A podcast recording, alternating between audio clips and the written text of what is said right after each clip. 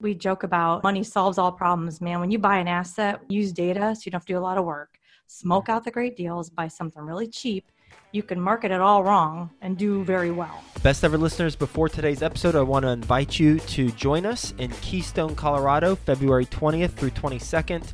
It is the two thousand twenty Best Ever Conference. And not only do I want to invite you to join us, I want to invite you to earn fifteen percent for every ticket that you're responsible for selling should you join as an affiliate for the conference. Great way to earn money. And also, if you're planning on attending, great way to pay for your ticket, essentially. You get enough sales. So you can go to B E C twenty dot com, and in the top left corner, it says earn fifteen percent as an affiliate. You can click that, join the affiliate program, and you got all the resources that you need to share the good word about the Best Ever Conference in Keystone, Colorado. And we will be talking more about this on future episodes. But for now, go check out B E C twenty dot com and that affiliate page. You can earn fifteen percent as an affiliate, and we will see you in Keystone, Colorado. Best ever listeners, how you doing? Welcome to the Best Real Estate Investing Advice Ever Show. I'm Joe Fairless. This is the world's longest running daily real estate investing podcast where we only talk about the best advice ever. We don't get into any of that fluffy stuff. With us today, Steven Jack Butala and Jill DeWitt. How you two doing? Excellent, Joe. Good. I'm glad to hear that and looking forward to our conversation. So a little bit about their company. They've been investing in real estate since nineteen ninety-nine. Built a twenty-four million dollars land resale empire, completing close to sixteen thousand transactions without incurring any debt or leverage, based in Los Angeles, California. So with that being said, you two want to give the best ever listeners a little bit more about your background and your current focus? Yeah, Joe, it'd be great. I cut my teeth probably twenty-five or thirty years ago as a commercial real estate broker and quickly learned that I couldn't stand to cold call. Mm-hmm. So I devised this system to collect data for commercial real estate property owners. And back then, this was before the internet, put together a system where I would fax them overnight blind offers for their property with a pretty substantial degree of like immediate success.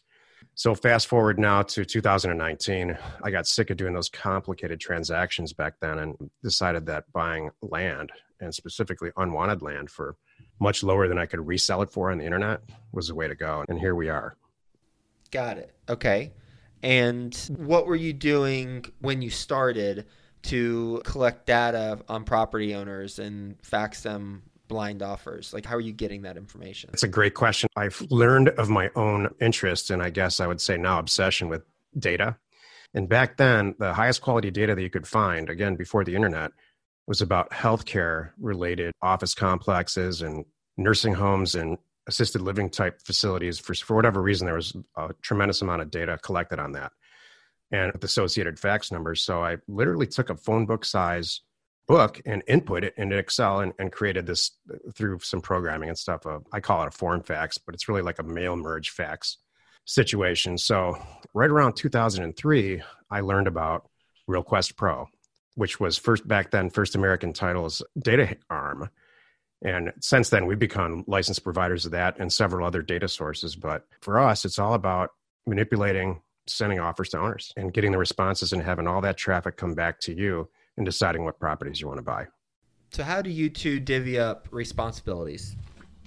Good question. Well, I always say is make my phone ring, whether it's on the buy side or the sell side. So when I came into this, I had a very heavy sales background. And I am not afraid to pick up the phone, answer the phone, talk to people. And Jack and his data, he's not really into talking on the phone. He's more about just getting it going, getting the response. So that's what he does. He gets the offers out, he prices them, he makes sure it's perfect. And then my team and I come in on the buy side, carry them all the way to completion. And then same thing on the sell side. That's what my forte is. Got it. Okay. And how long have you two have been partnering up? Gosh, going on, it's a little over ten years now. So tell us about a typical transaction. By the way, we buy land, we buy houses, small apartment buildings. So it's not just limited to land any longer, but a typical land transaction for us, I mean, I can have the spreadsheet now of what we have on the table. I'll send out, I don't know, ten thousand offers ballpark. We own a company called Offers to Owners, which is a bulk mail printing company. And we obviously provide a huge discount to ourselves and to our Land Academy and House Academy members. So I'll send out ten thousand offers, costs probably three thousand to five thousand bucks. For every three hundred to four hundred mailers we send out, we end up buying a property. So a typical deal for us would be, I just reviewed one right before this call. Mm-hmm. It was a forty acre property in southeastern New Mexico, just on the outskirts of town, surrounded by structures and stuff like that for about four thousand to five thousand dollars. And in that particular case, we'll resell the property through the M L S probably mm-hmm. for about twenty grand, maybe twenty-two. twenty-two an thousand. Acre? No, it's forty acres. We're buying it for about five thousand dollars and total. We'll wholesale it for about twenty-two thousand dollars. Mm-hmm. Got it. Not per. Okay. I'm, I need to shift my gear into New Mexico prices. Right. You two are in L A, so I'm sure you'd do the same thing. Okay. Yeah. Exactly. uh, twenty-two thousand dollars for forty acres.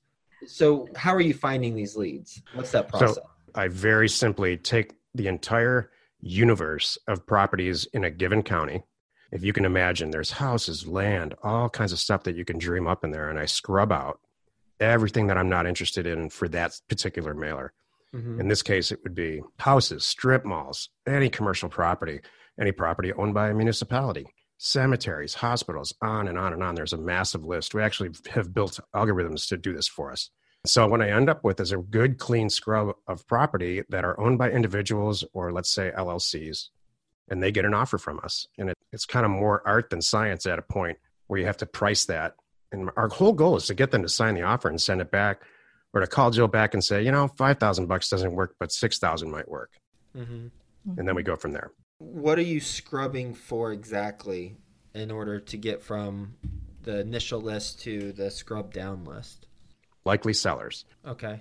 So John and Sally Smith are very likely sellers. If they have a forty acre property or a twenty acre property in wherever the, the county that I've chosen, they're a very likely seller. They Why? Own outright too, Joe. It's, we're not trying to seek out any particular thing. It's just that they've owned it. We don't even look for how long they've owned it. And the whole goal here, I want the best part of my job is that people are calling back because our offer is in their ballpark. He takes all the work out of it. I'm not sitting here going down and cold calling everyone in the county saying, do you want to sell? Do you want to sell? Do you want to sell? Or do I send out a generic offer that says, if you want to sell, call me, because then again, everybody will call back and they'll all want top dollar. That's mm-hmm. not what we do. We send out real strategic, professional, respectable offers to these sellers, and they get them and they open them and they read them and they say, you know what, Sally, I even forgot we owned this. And aren't we still paying the taxes on it? We're not going to retire there. The kids don't want it. I'm calling. And then I get nothing but quality people. Again, they like my price. It's in their range, and we're just going to buy it and solve a problem for them usually. And what makes them likely sellers? Usually because it's paid for. That's really what we look for. And most of the thing is rural vacant land. It's very hard to get a mortgage on. Most of it is paid for. But you said that you don't look to see how long they've owned it. So you don't necessarily know if it's paid for or not, right?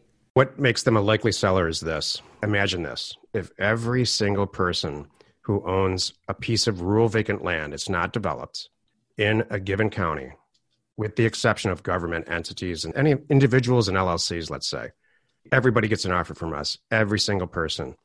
And the likely sellers choose themselves. So we just blanket the whole thing okay. with an actual offer. So instead of us waking up in the morning to go find all these likely sellers, mm-hmm. they find us. Jill wakes up, sits down at her desk, and there's many, many envelopes literally to open that have signed offers in them, or her mailbox is full, and are now her staff to return the call. So they find us. I blanket it. And how do you determine how much to offer to make that a fair offer, as Jill mentioned? That's an excellent question. So it's very, very different for specific product types. Three major product types that we deal in now are rural vacant land, infill lots, which are properties in an urban setting, and then houses. We buy tons of all three. Rural vacant land is a little bit more tricky to price because you have to do a lot of research about what's on the M L S, what's on land and farm dot com, what's on land watch dot com. We own a site called land pin dot com. You got to kind of get a feel for what property sells for there. Mm-hmm. We try to come in at twenty or thirty percent of the actual retail price and okay. sell it for maybe fifty percent of its worth. Okay. So that is with rural and vacant land. What about infill lots and Infill lots is a function of what house values are in the very immediate area. Infill lots and houses are really exciting from a data perspective because there's so much data available in this internet age we're in. So if a house sells for two hundred thousand dollars, if you ask any home builder, they'll tell you they're very willing to pay twenty to twenty-five percent for the land on a house that they build. So if it's two hundred thousand dollars, twenty percent of that is about forty grand. I try to get in at ten or fifteen thousand and mark it up about ten grand and, and really quickly sell it to a home builder. Okay. For so houses, it's even easier. twenty to twenty-five percent of the value of homes equals the land value as a rule of thumb. That's right. Oh, interesting. Okay. How does that fluctuate, if at all, from where you live to where it sounds like Jill's originally from? Well, Jill and I started the company in Arizona, and we lived in a house that was about, you know, I don't know. We don't live in very logical areas to do this in. Uh-huh. Right. we, okay. we live right on the Pacific Ocean, and I'm not sure that this whole model would work there. Right, right. But as far as that percentage, though, would you say, just estimate, would you say L A is still within twenty, twenty-five percent of home prices? The, the land equals that compared to Des Moines, Iowa, or, or something like that? So uh, I don't want to complicate this for your listeners, but... Please try. Um, That's fine. Okay. There's a construction cost component. So in my mind, the rock bottom new construction cost is going to be about one hundred bucks a foot. If you're really pulling out the stops, it goes to maybe two fifty, even three hundred a foot. So if you take our neighborhood, rural vacant land goes for about four million bucks a lot. And when you pull out the stops and, and build a three thousand square foot house for, let's say three hundred dollars a foot, that's a million bucks. So now you're sitting at a com- theoretical completed asset at five million dollars. That's probably worth seven. So you have to go in. There's a lot of analysis upfront that I do when the transactions happen in different markets. But I'll tell you, we do really well in Phoenix, Las Vegas, Tampa. Those are the markets that are really high growth, inbound population increase environments. And their cost of living is really, the real estate component of the cost of living is very low. Mm-hmm. What are some markets that you have been in, but you're no longer in? I'm from Michigan, and all of Michigan, I can't get to work with any product type, and it baffles me. I'm hmm. not sure why. Well, I was going to ask you that, but you don't have any. Okay. I'm not alone. So I've really tried to figure this out. Yeah, because you find some land and then you just can't find a buyer, or you can't find the land, or what?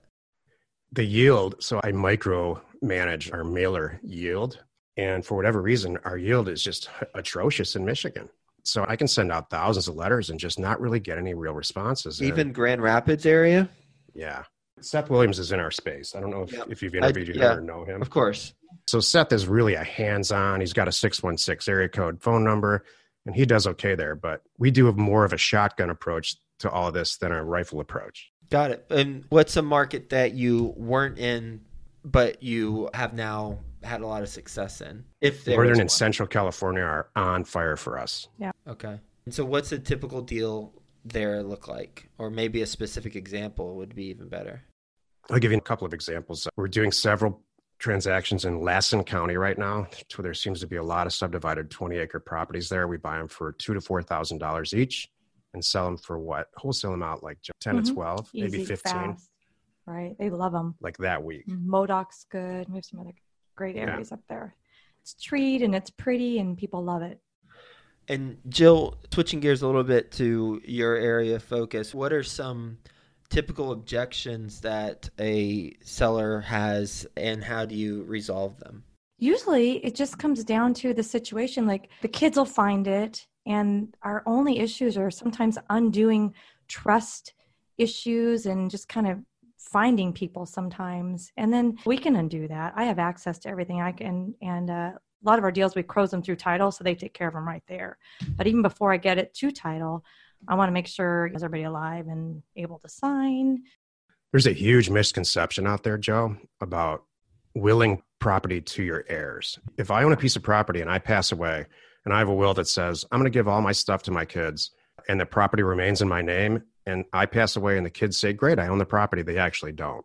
Depending on the state, there's a huge legal component to this. So the kids learn this eventually because maybe a potential buyer before us gets in there and they say, you know what, there's nothing we can do on this. It's without legal action.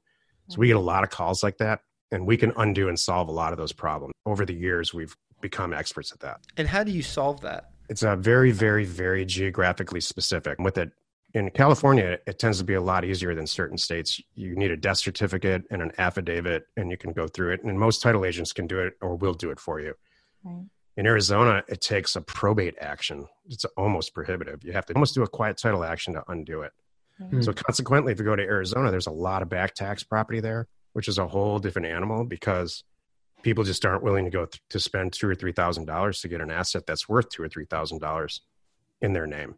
So it's real geographically specific. Got it. Taking a step back, based on y'all's experience, what is your best real estate investing advice ever for investors? Go ahead, Jill. Oh, I have to think about it. My best real estate investing advice. Learn how to use data to do the heavy lifting, which is everything that Steven has taught me. And then everything works out. We joke about money solves all problems, man. When you buy an asset, use data so you don't have to do a lot of work. Smoke out the great deals, buy something really cheap. You can market it all wrong and do very well. Mm-hmm. We just did a podcast with this title and we answered the exact question that you're saying. I like to say it like this. Good acquisitions yep. solve all problems. Yep. Right. Makes sense. We're going to do like... excited. That's what's so funny, Joe. I, even though I'm the sales part of the team, you know, yep. and I really love being in charge of all that, I get excited on the buy side. And now one of the roles that I've taken on is we do deal funding for our Land Academy, House Academy members, and it kind of rolls through me. And I approve the transactions and fund the deals. And and I just get excited on the buy side because we know how it's going to go. You know, when you bought it, wow, this is a home run. Quickly, let's close this deal. We got to own this kind of thing. And it's the greatest. We're going to do a lightning round. You two ready for the best ever lightning round? Yes. Perfect. All right, let's do it. First quick word from our best ever partners. Best ever listeners, go to B E C twenty dot com. Look in the top left-hand corner. You can earn fifteen percent as an affiliate. You can join the affiliate program and participate in the conference that way and basically earn a free ticket to the conference. B E C twenty dot com. Ever wonder how the top in real estate got there? The Invest This podcast, hosted by real estate investor Scott Bauer, interviews the top names in the industry, giving you the tips and tricks that help you catapult your real estate business to success. Find them at invest this podcast dot com. Best ever book you've recently read? The best book I've ever read is not a real estate book at all. It's called Showing Up for Life, and it was written by Bill Gates Senior, the Bill Gates that we know, his father. Got it. Wayne Dyer. Ah, uh, yes. Everything Wayne Dyer. I have him around the house all the time. Noted. What's a mistake you've made on a transaction? The biggest mistake I've made, and this isn't transaction specific, the biggest mistake I've made is not believing in marketing, specifically internet marketing. And I got my butt handed to me around two thousand nine because of that. It almost sunk the ship, but luckily we cured our ways. And will you elaborate a little bit more on that? I had a single marketing channel. We were selling a tremendous amount of property on eBay. We were doing about thirty transactions a day on, on eBay, and the bottom fell out of that market. And it was a s- classic example of a single point of failure slash all your eggs in one basket. And all we had to do is just plan for a downturn and have a bunch of, now we have got, now we probably have twenty to thirty channels of marketing through social media and our websites and a network of buyers and a massive email list and all of that. So my advice to somebody who's brand new is to really develop those networks and start now. What's the best ever deal you've done? The best deal I ever did was a deal early on where I purchased a ton of property right at the Grand Canyon for a very small amount of money and resold it about six months later. And we netted over, this is really early in my career, almost nine hundred thousand dollars. Best ever way you'd like to give back to the community? Land Academy. Yeah, we started a whole company. Jill, go ahead. go ahead. We spent the last couple of years really growing and even put our own acquisitions and things on hold a bit to really give back and help the planet. And we have hundreds of members now, that several that we know that are making more money than us every month. And that's the greatest feeling ever. We have taught them everything that we do and they are killing it. And how can the best ever listeners learn more about what you all are doing? B U W I T dot com, B U W I T. com shows all of our companies, Land Academy, House Academy, direct mail company, how to get data, our online communities, tons of free stuff. or just go to Land Academy or House Academy, our podcasts and videos and YouTube and all kinds of good stuff. Awesome. Well, you two, thank you so much for being on the show, talking about your business model, what works, what doesn't work, what you have in place now to make sure you're set up so that if one marketing channel does not go according to plan, then you've got many others that can pick up the slack. And also just the overall approach for how you're finding sellers and how you think about making offers and the type of offers that you make. So appreciate you two being on the show. Hope you have the best ever day, and we'll talk to you again soon. Thanks, Joe. Pleasure. Ever wonder how the top in real estate got there? The Invest This podcast, hosted by real estate investor Scott Bauer, interviews the top names in the industry, giving you the tips and tricks that help you catapult your real estate business to success. Find them at invest this podcast dot com. Best ever listeners, go to B E C twenty dot com. Look in the top left-hand corner. You can earn fifteen percent as an affiliate. You can join the affiliate program and participate in the conference that way and basically earn a free ticket to the conference. B E C twenty dot com.